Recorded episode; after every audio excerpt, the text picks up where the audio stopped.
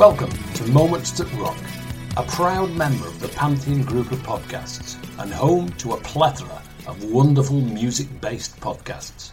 I'm your host, Tony Michaelides, and after spending some thirty years in the music industry and working with some of the world's leading artists, I've finally been paroled, adopted by Pantheon and sharing some amazing stories from some equally amazing people.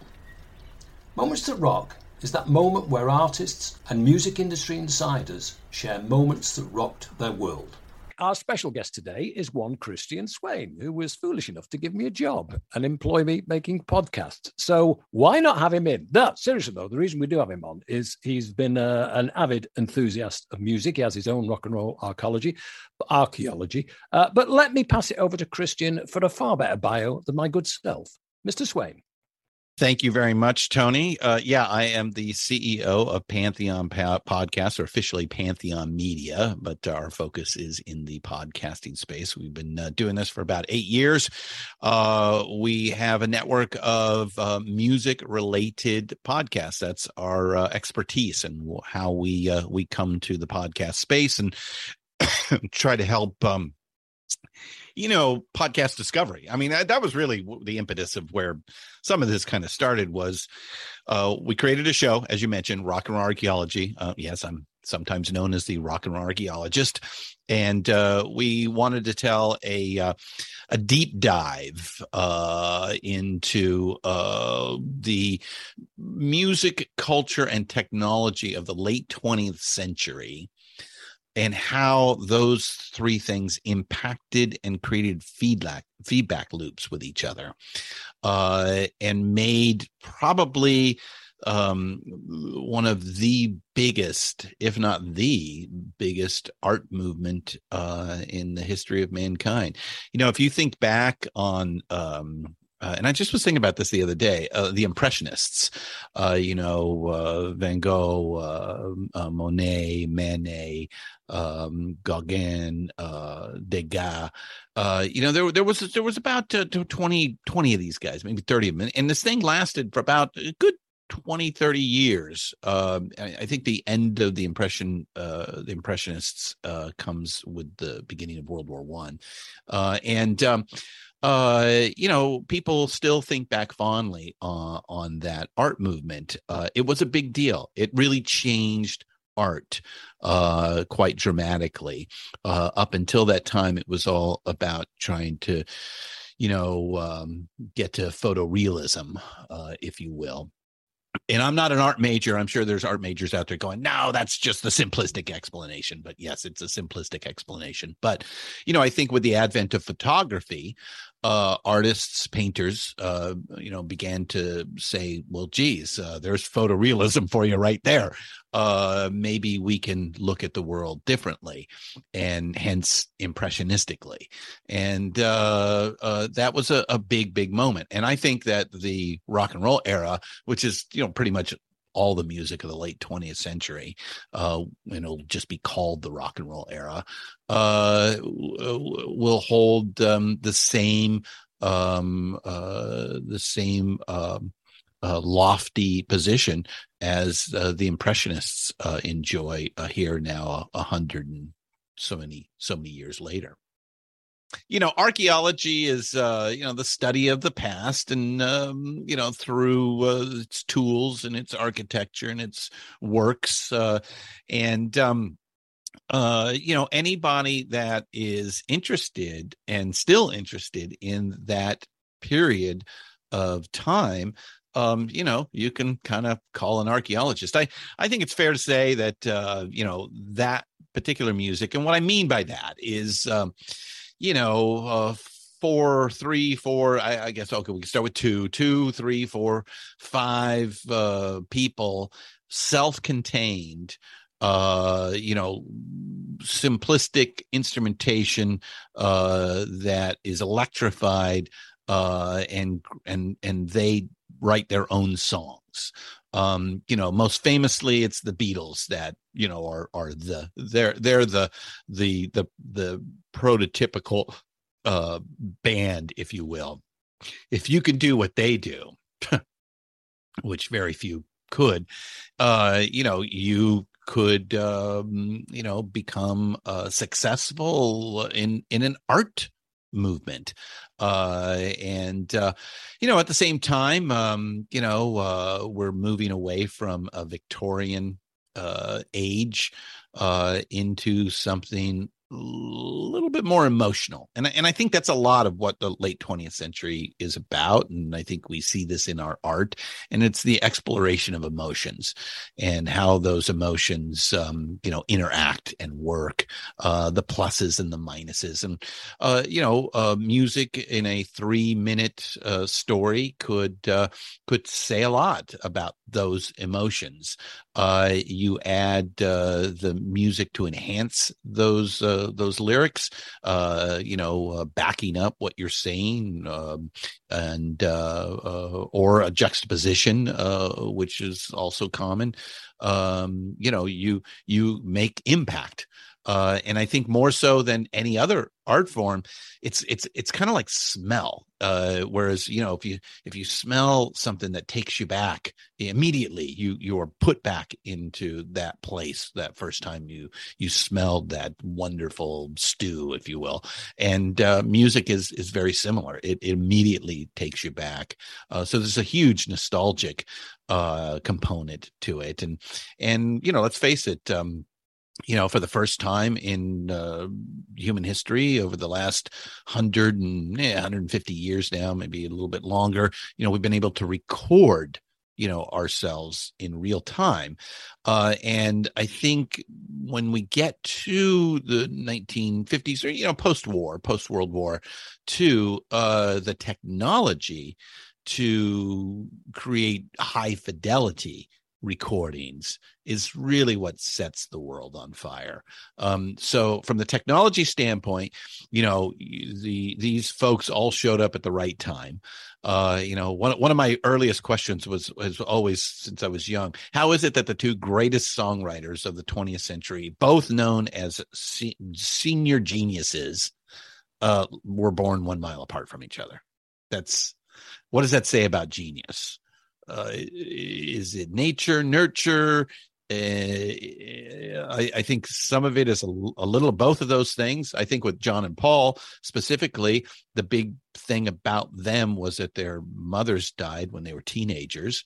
I think that created a bond between the two of them, uh, and they were able to tap into their emotions. And I and I said that that at the same time, the world started asking for that. Uh, they wanted an exploration in emotions, and you know, uh, you know, you being a, a, a Brit, uh, you know, stiff upper lip and buttoned up and all that was the expectation uh, until these times, and then it was uh, no, let it all hang out.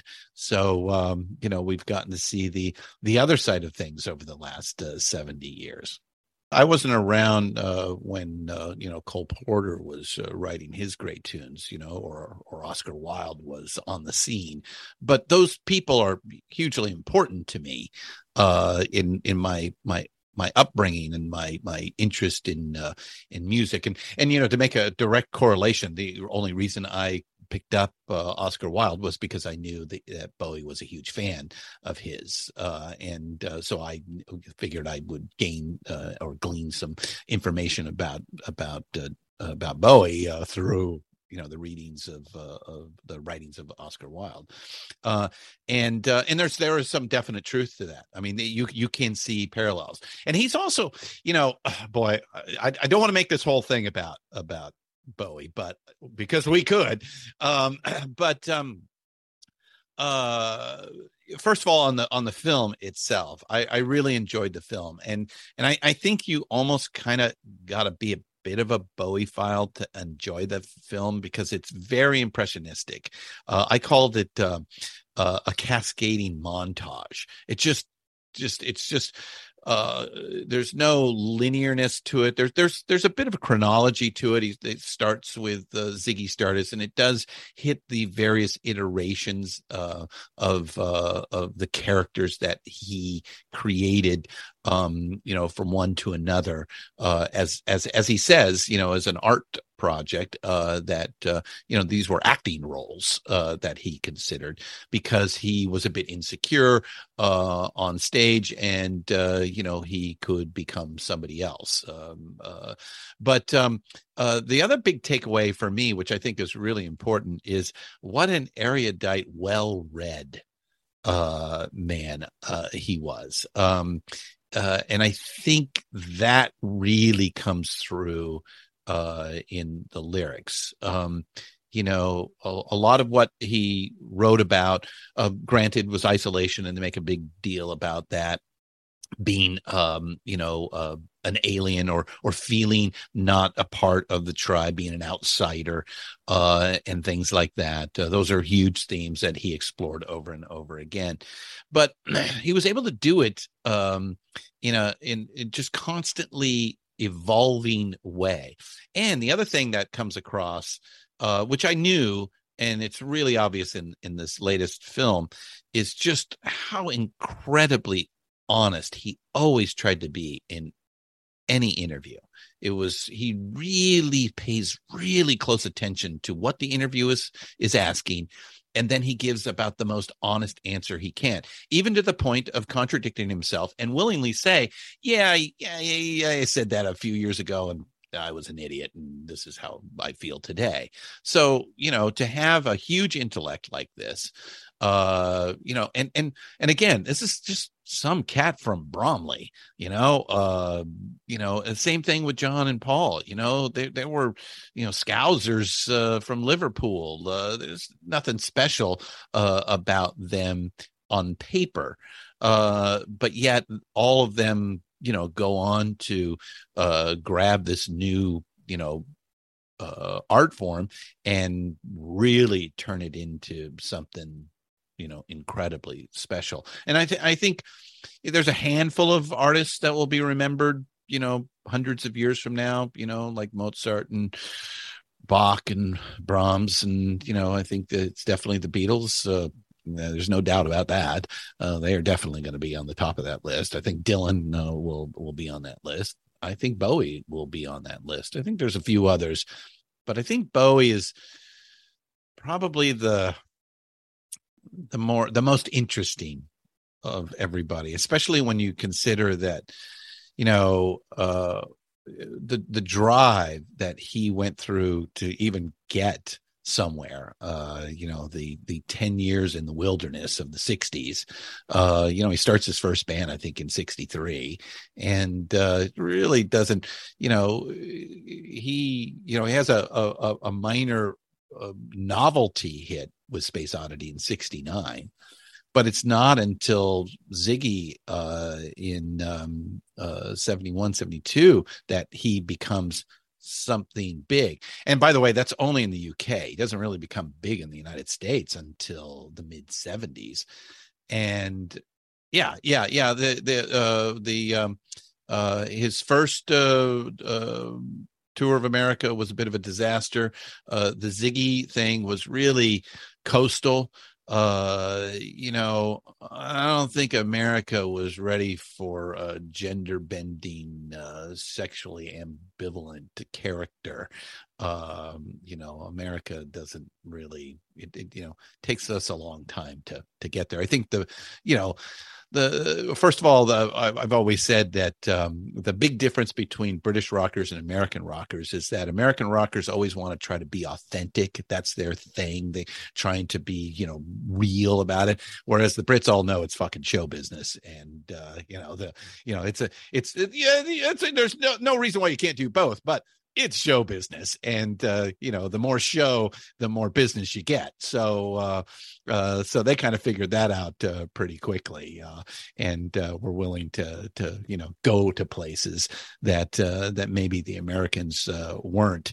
Um, thank God for the British invasion uh, uh, for, for a variety of reasons. As you know, I love all music, all kinds, everywhere. Uh, and I love exploring uh, music from all over the world. Uh, and I can always find something good about it. Uh, but uh, if push came to shove, you, you know, my record collection leans towards uh, the uh, the British Isles uh, more so than uh, than uh, the American side of things. Hello, Pantheon Podcast listeners. Christian Swain here to tell you more about my experience with Raycon earbuds.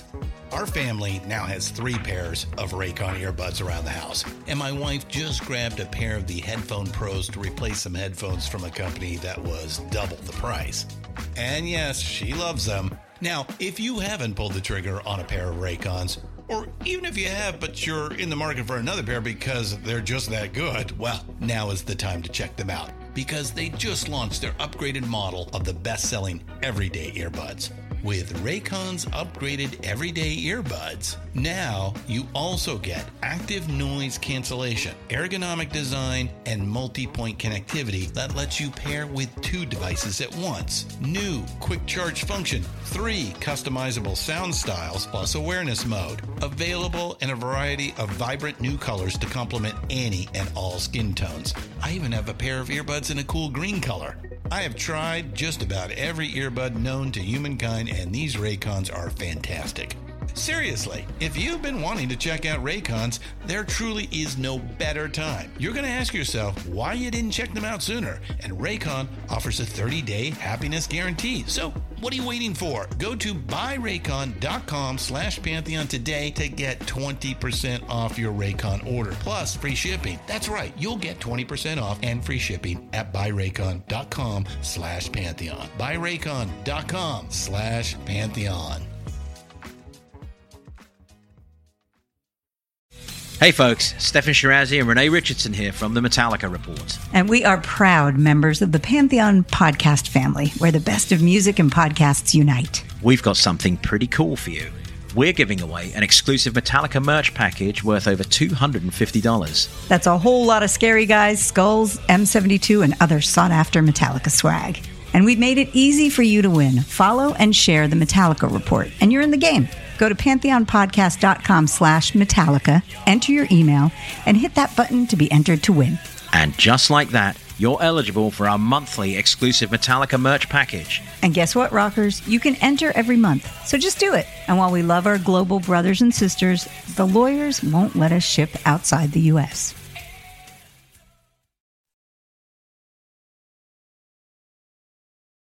Musically, I think other than the Beatles, uh, Bowie is the most influential artist uh, of the rock and roll age. Uh, you know, and in fact, um, a shameless plug here.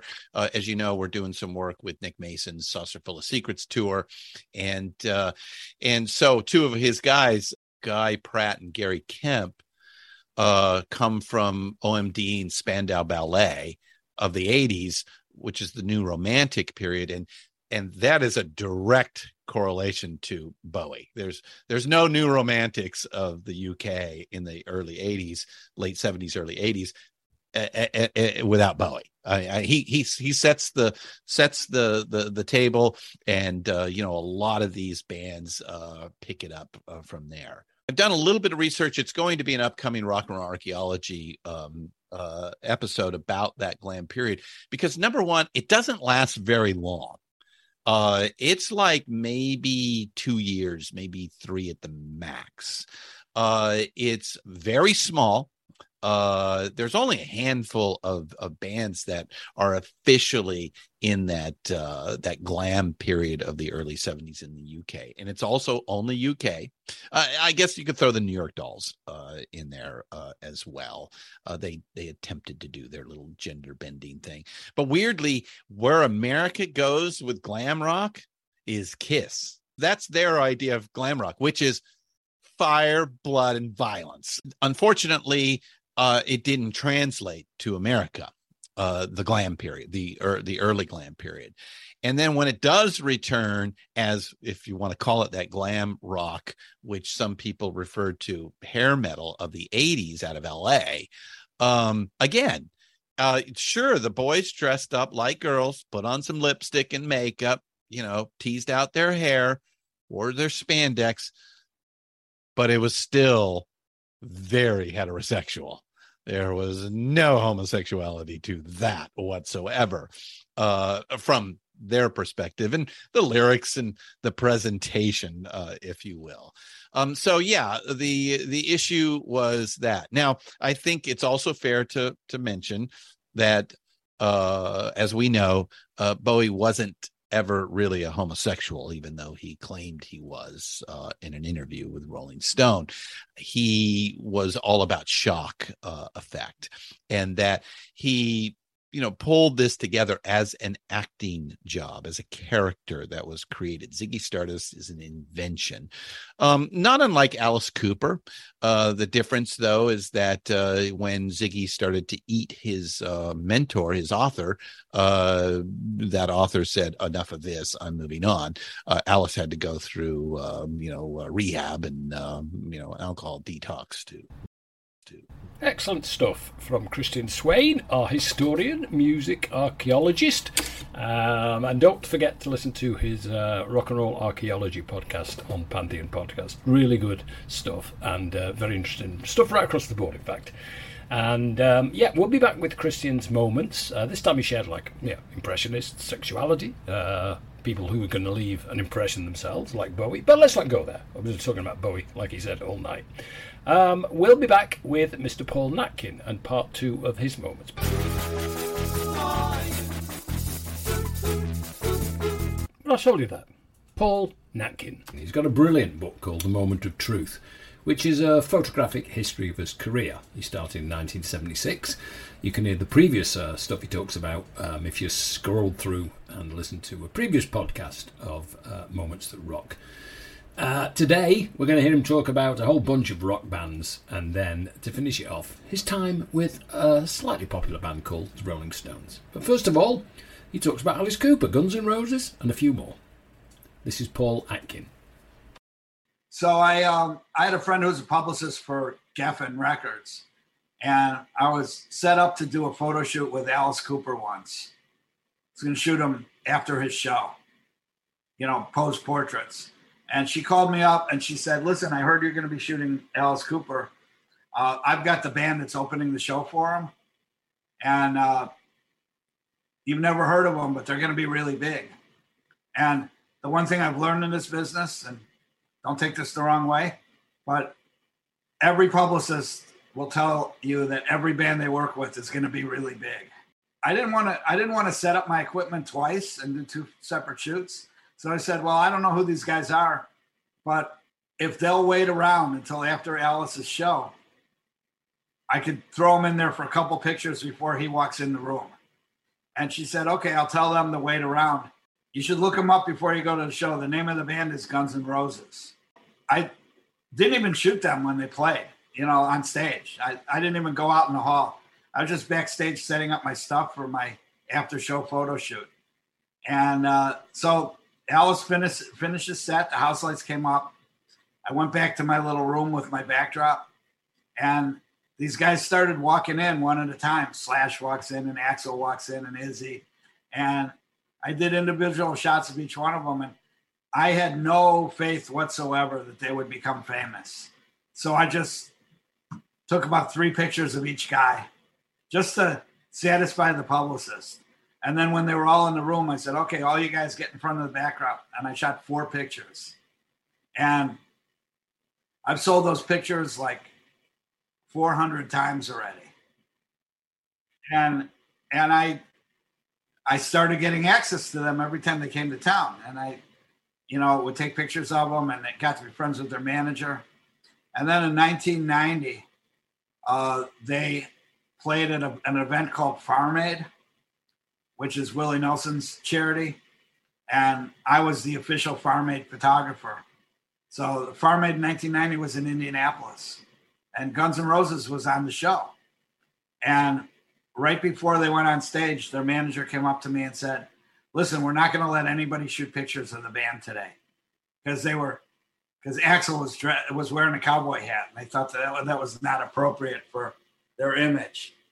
So he said to me, "Do me a favor, don't shoot Guns N' Roses, and if you do that, I'll make sure that you get access to them forever." So I said, "Okay, no problem." So I ended up standing at the side of the stage watching them play. All the other photographers completely disobeyed rules, and they just walked out into the crowd and walked up to the front and shot their whole set. I was the only one that didn't shoot. And then I've never been able to shoot them since. Their their manager, like, never never got back to me, never allowed me to shoot them since. Except for at the end of the, well, this was the year before, but it was kind of like the same era. Uh, at the end of the Steel Wheels tour, they did a pay-per-view, the Stones did a pay-per-view in Atlantic City, and they invited Axl and Izzy to sing, to do Salt of the Earth with them. And uh, so I shot him there, and I got to be friends with, with Izzy, who's a really nice guy, great guitar player. Uh, we were standing in the lounge after sound check, and I was standing talking to Izzy in the corner, and we looked up, and Eric Clapton was playing pool by himself. And Izzy looks at me and he says, "Oh man, I would give anything to meet Clapton." And I said, "Dude, you're Izzy Stradlin. You're from Guns N' Roses. Just go up and introduce yourself." And he says, he said, "I can't do that." And I just, I, I didn't even know Clapton. I had met him like once, and he had no idea who I was. I was just some guy with a camera hanging around. And I just grabbed Izzy by the arm and dragged him over and said, "Eric, I want you to meet Izzy Stradlin. Uh, you should play pool with him for a while." And, uh, and it, Izzy, every time I see him, he he tells me about that moment where I introduced him to Eric Clapton and how great it was. And uh, a couple years later, he came to Chicago to rehearse, to shoot a video and rehearse for his tour for his solo album. And he hired me to spend five days with him, just hanging out with him and doing doing photos during their rehearsals and their video shoot. It's full, few and far between, but when it happens, it's a great thing. All these stories that I have kind of go back to the Stones at some point or another, but they don't really mean, they're not about the Stones. Uh, the next one I got is, uh, there's a guy named Chuck Leavell, who's the keyboard player for the Stones. So we're, we're on the plane every night flying from city to city. And Chuck, Chuck used to be in the Allman Brothers back in the day. He's from Georgia. And he, uh, one day we're sitting on the plane, it's middle of the night. And he says, "You know, I just played on an album with a band from Georgia called the Black Crowes, and you should check them out. They're getting, they're, they're going to be really big." So I got home at the end of the tour, and a month later, I saw an ad in the paper for a Black Crowes show. So I called their publicist and set up a photo shoot. And I have a friend who I describe him as the world's largest human being. Uh, He played for the Chicago Bears in nineteen eighty-five when they won the Super Bowl. And he's six foot seven and about three hundred twenty-five pounds. And he's a huge music fan. So I arranged for a photo shoot with the Black Crowes, and I called my friend Keith. And I said, "Hey, you know, you should come with me for this because this band is really good. You're going to like them." So he came to my house, and I put all my stuff in his car. We went to the show, went in at sound check, and we walk in the dressing room, and the Black Crowes are sitting there, and they're five little tiny skinny guys. And this guy who's six foot seven and three twenty-five walks in, and I've been, we've both been friends with the friends with the Black Crowes ever since. And every time they come to town, both Keith and I go to the show. And at some point during the night, somebody from the band will say, "Man, do you remember when Yeah, you couldn't believe this guy comes in to take photographs of us, and he's got the world's biggest assistant with him." I've been friends with those guys ever since, and will be friends with them forever. And I, if I'm working with a band, I always tell them, uh, you have to allow me to go anywhere I need to go to get the picture. And if it means getting on the stage for a couple minutes, I'm going to do it. But I don't spend any, I don't spend a lot of time up there. Sometimes they actually interact with me, and it's great. It's great, but I, I also feel like the, the a perfect example is Gene Simmons from Kiss. The reason they don't like people taking pictures of them anymore is because he gets distracted, because he spends so much time posing for the cameras that he forgets to sing. He walks up and down the row of photographers and sticks his tongue out for every one of them, at least a couple times every show. If they interact with me, Rick Nielsen from Cheap Trick, is really good at throwing guitar picks into the audience, flicking them into the audience. And he would stand there and try to flick them into my camera lens. And every once in a while he would do it. When they interact, it's it's that's those are the greatest pictures. They were always going to put on a show. And they were, and they're they're great guys. So when I'm shooting a band that I like, where I'm friends with them, it's definitely, you know, all things go. Whatever needs to be done gets done. If I went to a concert and shot ten rolls of film, nine rolls would be black and white, one roll would be color. And the only reason I shot the roll of color is that there were magazines that wanted color pictures. But I would rather have shot black and white of everything. I I like the Rolling Stones, obviously. I've done three tours with them. I'm particularly fond of Keith. Um, I was really fond of Charlie Watts. He was uh, he was a great guy. Uh, I, I'll photograph Springsteen anytime he plays anywhere. I photographed Prince like thirty times. I also love hanging around with Ozzy Osbourne. I took, mostly by accident, I have to say, the most famous picture of Ozzy Osbourne ever taken. And it was in nineteen eighty-two. Uh, he was, his guitar player was this little kid named Randy Rhodes. I was shooting Randy. I was taking pictures of Randy, and Ozzy walked up behind him and picked him up in the air. And I took a picture just out of reflex, you know, like, hey, this is happening. Grabbed the camera, took a picture. Uh, Randy died a month later. And people have told me, I don't believe this, but people have told me that that picture is the most famous heavy metal picture ever taken. It's appeared on, without exaggeration, fifty magazine covers, at least five or six book covers. It was an album cover. It was, I'm looking right now at my wall in my living room. I don't have as much stuff on my walls as you do. I've got a snowboard on the wall, Ozzy and Randy on it, that I that I sold to the snowboard company. I'll go and shoot him anytime, any opportunity I have. You know, and he's a really funny guy, and he's fun to hang around with. A gent we had on the podcast a while back, his name is Paul Natkin. His book is called The Moment of Truth, and it's basically photographs, talking about photographs uh, throughout his career. And he's talking to us. So you heard a bunch of things there. The Black Crowes, uh, Farm Aid, Guns N' Roses, Alice Cooper. And now we're going to hear Paul talk about his time with the Rolling Stones. In nineteen eighty-nine, I became the tour photographer for the Rolling Stones. And the first day of the tour that I shot, I realized that Charlie Watts was like, he was like one hundred miles away from me. I'm in front of the stage. He, the stage is the size of most arenas. And what am I going to do? I got to get pictures of Charlie. And on top of which, he had a plexiglass shield on either side of him for sound barriers. So the only way to shoot him was from straight ahead. But you got the drums in the way, you got the cymbals in the way, you got the cymbal stands in the way.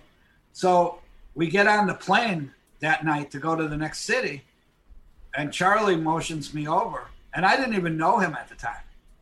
I'd met him like four hours earlier. Turns out he's probably the nicest guy I ever met in the history of the music business. And he says, well, have you figured out how you're going to get pictures of me? And I said, it's probably going to take me a couple days to figure this out. And he said, well, there's a really easy way.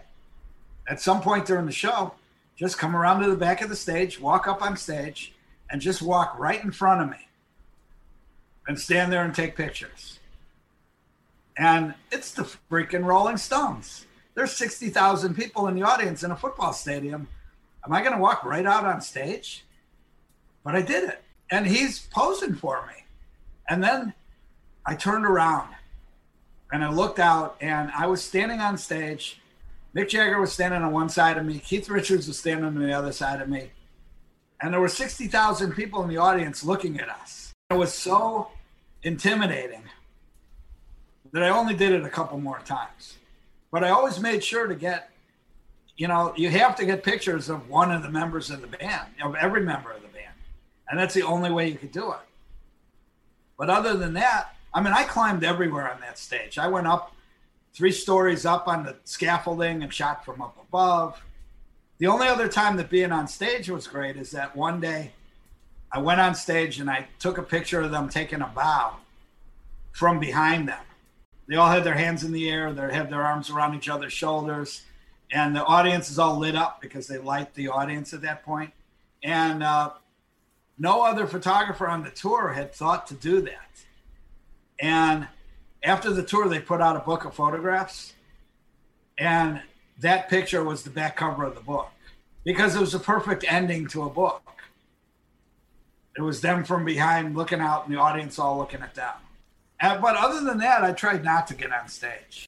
I want to be friends with Keith for the next fifty years. I want to be invited over to his house to hang out in his swimming pool in his backyard, which is like the coolest thing that's ever happened to me. They are the greatest rock and roll band on the planet for a reason. At every at every press conference they hold, somebody asked Keith how, how much longer they're going to do it. And he said, he always says the same thing. He says, what am I going to do? Am I going to stay home and like watch T V? He says, this is what I do. This is what I know how to do. And he always he always describes Muddy Waters playing until the day before he died. And John Lee Hooker playing when he couldn't even stand up anymore. He's going to live forever. He can still kick his leg up and kick his foot up in the air over his head while he's playing the guitar. It's not as difficult being on the road as it might seem because you're staying in five-star hotels. You're you got people catering to you every minute of the day and night. You get to sleep all day. You just have to get up on time, on time to get in the van and go to sound check. And, uh, And then you play in front of seventy thousand people who all love you. Is there anybody you wished you'd have photographed that you didn't get the chance? Don't say uh, Mozart. uh, I probably would have liked to have photographed him, but that was a little bit before my time.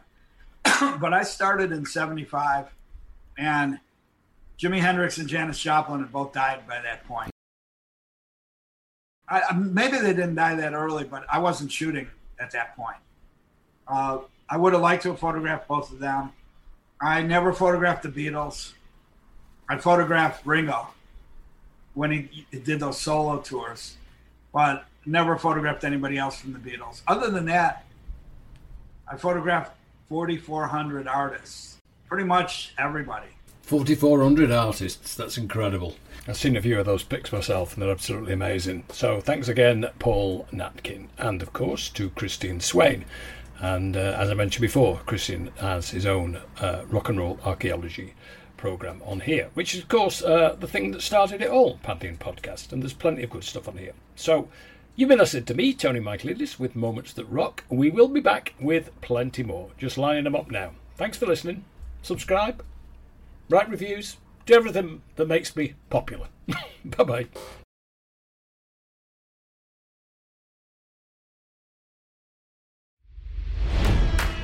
It's N F L draft season, and that means it's time to start thinking about fantasy football. fantasy points dot com features industry-leading experts and prognosticators using proprietary hand-charted data to help you score more fantasy points. fantasy points dot com is the place to go for whatever kind of fantasy football you play. Whether you play fantasy football, daily fantasy sports, or do a little bit of everything, Fantasy Points has the meticulously researched content to guide you to victory. And why wait for the fall? Fantasy Points also covers the new spring football league, the U F L. Join the guru, John Hansen, Scott Barrett, Joe Dolan, and other massive names in the fantasy football universe with an exclusive offer. Use code Pantheon for fifteen percent off any Fantasy Points package, including the all-in package, with access to every article, tool, and data nugget that Fantasy Points has to offer. That's fantasy points dot com and code Pantheon for fifteen percent off at Fantasy Points. fantasy points dot com. Code Pantheon. Score more fantasy points.